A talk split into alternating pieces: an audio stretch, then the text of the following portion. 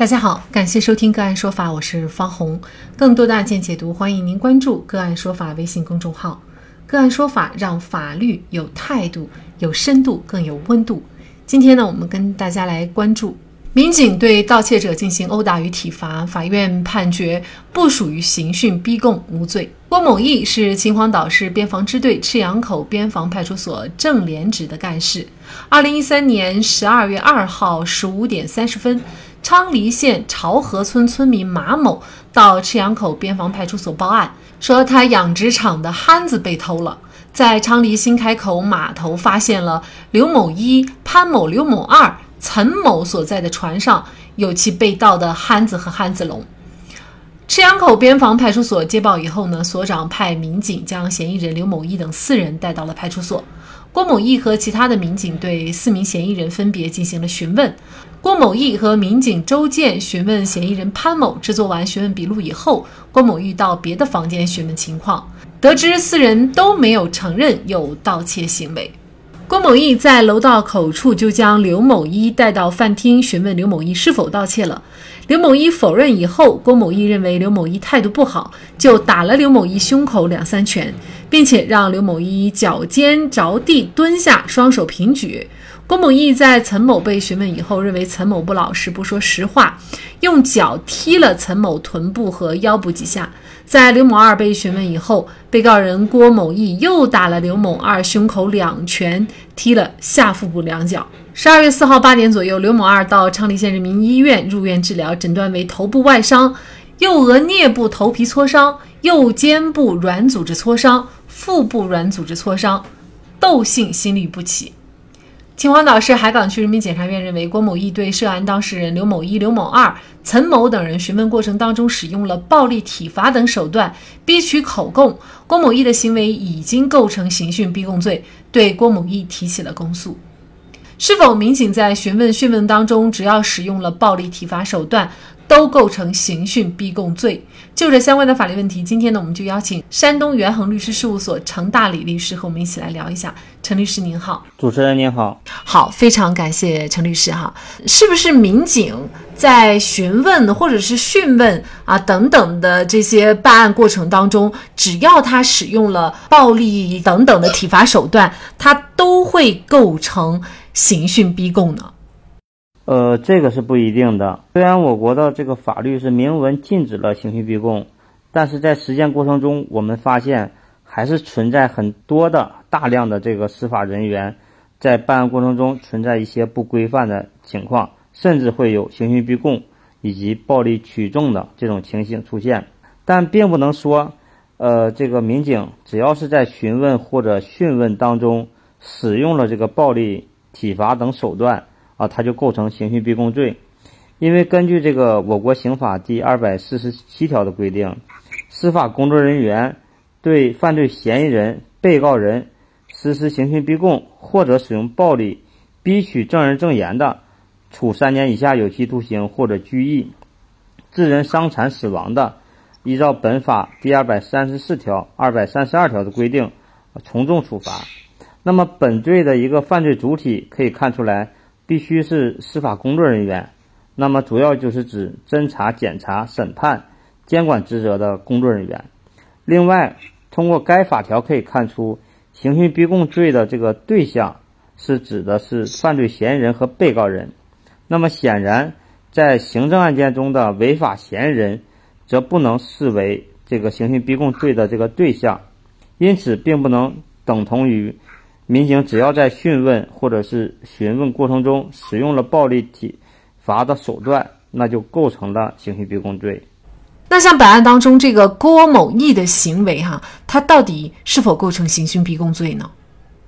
呃，根据目前我们所掌握的这个案情来看，呃，我认为郭某义的行为是不构成刑讯逼供罪的。呃，我们刚才在上一个问题也提到了。这个郭某义的身份呀，可以看出他是这个秦皇岛某边防派出所的一个民警。从他的身份上来看，他是符合刑讯逼供罪的这个主体的身份。但是他正在办理的是一起涉嫌盗窃的治安行政案件，也就是说，四名涉嫌盗窃的这个违法行为人，他并不是刑事诉讼法中所规定的犯罪嫌疑人、被告人这么一个身份。因为根据我国这个刑诉法的相关规定，在刑事诉讼中被指控有犯罪行为而被司法机关依法追究刑事责任的人，啊，公诉案件中向人民法院提起公诉的，公诉之前称作为犯罪嫌疑人，在人民检察院向法院提起公诉之后，则称为被告人。在自诉案件中，人民法院判决之前，都称为这个被告人。但是，这个我们所看到郭某义的这个案件，他在作为一个派出所民警办理的一起行政案件的过程中，在这个案件的一个初查阶段，也就是说还没有定性，在对这个四名涉嫌违法的嫌疑人制作笔录之后，对这个涉及。这个行政违法的这个这些人，实施了一个殴打和体罚的行为，他并不是刑法所规定的，呃，为了逼取口供而实施的殴打体罚行为，因为他这个殴打和体罚行为是在做完笔录之后，才对这些人进行的一个殴打和体罚行为，因此从这个综合来看，他所针对的对象也不是刑事案件中的犯罪嫌疑人和被告人，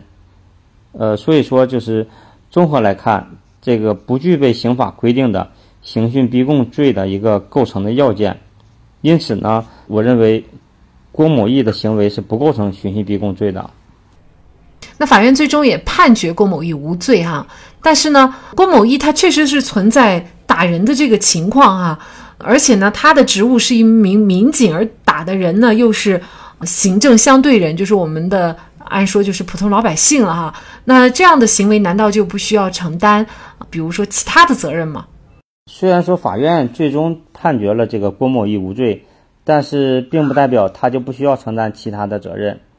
呃，通过这个案情可以看，这个郭某义确实打了人，而且是将这个刘某等人殴打致伤。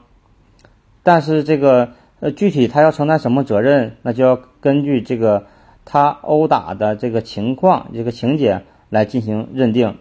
如果说这个被打的这个刘某等人啊，最终鉴定出来是轻微伤，那么根据这个治安管理处罚法，那么第四十三条的规定，呃，对于殴打他人的，可以处五日以上十日以下的拘留，并且处两百元以上五百元以下的罚款。如果情节较轻的，是处五日以下的拘留，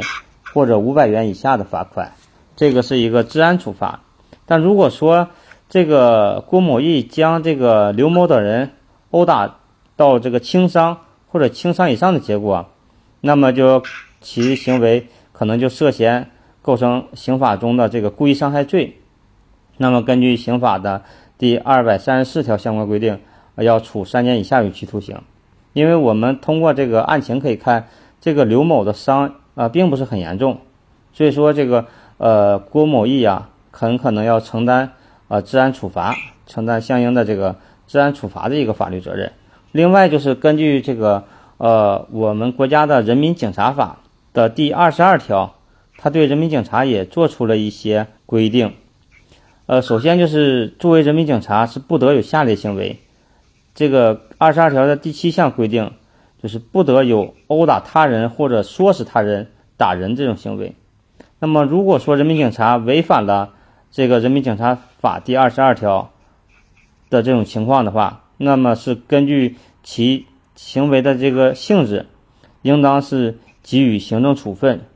如果说构成犯罪的话，就依法追究刑事责任。因此说，呃，这个案件中，郭某义虽然是刑事判决中最终无罪，但是他可能还要承担啊相应的行政处罚，并且要接受相应的行政处分。比如警告、记过、降职、撤职，甚至是开除啊，这种相应的行政处分。嗯，其实呢，对于司法办案人员哈，追究刑讯逼供罪的案子，在现实生活当中可能并不多见。嗯，但是呢，这并不意味着刑讯逼供的案子就没有。尤其是这个冤假错案当中啊，其实是发生了一些这种刑讯逼供的行为的，甚至这些刑讯逼供的行为跟本案当中的这个打人行为呢，已经是小巫见大巫了哈。呃，很多案件的刑讯逼供呢是让人发指的，呃，但是真正追究呃刑事责任的呢却很少，这是什么原因呢？呃，通过我们呃日常来观察，对于这些办案人员追究刑讯逼供的案件，确实很少见，但是这个刑讯逼供的现象却很常见。呃，就例如，呃，我们平时办理的一些案件中，也经常会遇到，呃，犯罪嫌疑人遭受到严重的刑讯逼供的情况，特别是，呃，近些年来一些涉黑涉恶的案件当中，呃，有一些地区的这个办案人员，他使用的这个刑讯逼供的手段，呃，可以说令人发指来形容，因为他不仅仅是对这个嫌疑人进行啊身体上的殴打呀，甚至是这种。疲劳审讯，他有可能会做出啊更甚的这种刑讯逼供，比如说对这个嫌疑人使用了电刑，啊这种惨无人道的这种刑讯逼供的手段，这个可能我们在看一些谍战剧中才会出现，啊类似于国民党的军统特务的这种刑讯逼供的手段，但是在现实生活中我们仍然是可以见得到，但是为什么就如此严重的这种刑讯逼供的行为？最终却没有，呃，被追究相应的法律责任呢？我认为这个主要原因可能是，首先就是因为这个取证比较困难，因为这种刑讯逼供的现象，往往发生在，呃，办案人员和犯罪嫌疑人，他们双方并没有第三方在场，并且是发生在一个密闭的空间里，因为这个审讯室是被控制在这个办案，它是由办案机关。办案人员所控制，并且当时的这个同步录音录像也好，讯问室的这个监控也好，它有的时候会莫名其妙的啊，不知道是某种原因的消失，这就导致在对这些相关责任人员进行认定的过程中，很难来这个取得相应的证据。如果说嫌疑人身上的外伤也不见了，然后仅仅凭这个。被打人员、被打的犯罪嫌疑人，他的一个指认，这种情况是很难给相关的这个办案人员来定罪，因为这个证据上是存在问题的。这就是呃，主要是从证据上来认定是比较困难的。虽然发生了刑讯逼供的行为，但是他们最终并没有受到相应的处罚，这也是一个恶性的一个循环。所以说，导致这个刑讯逼供的现象是。呃，屡见不鲜。就目前来说，还是在我们的办案过程中，还是大量的存在，但是相关的人员却最终没有被追究这个相应的法律责任。应该说，每一个生命都是该被尊重和爱的，哪怕你是犯罪嫌疑人，至少生而为人的权利是应该受到法律保护的。好，在这里再一次感谢山东远恒律师事务所程大磊律师。更多的精彩案件解读，欢迎您继续关注我们“个案说法”的微信公众号。如果您有相关的法律问题，也可以添加幺五九七四八二七四六七的的微信号向我们进行咨询和交流。感谢您的收听，我们下期节目再见。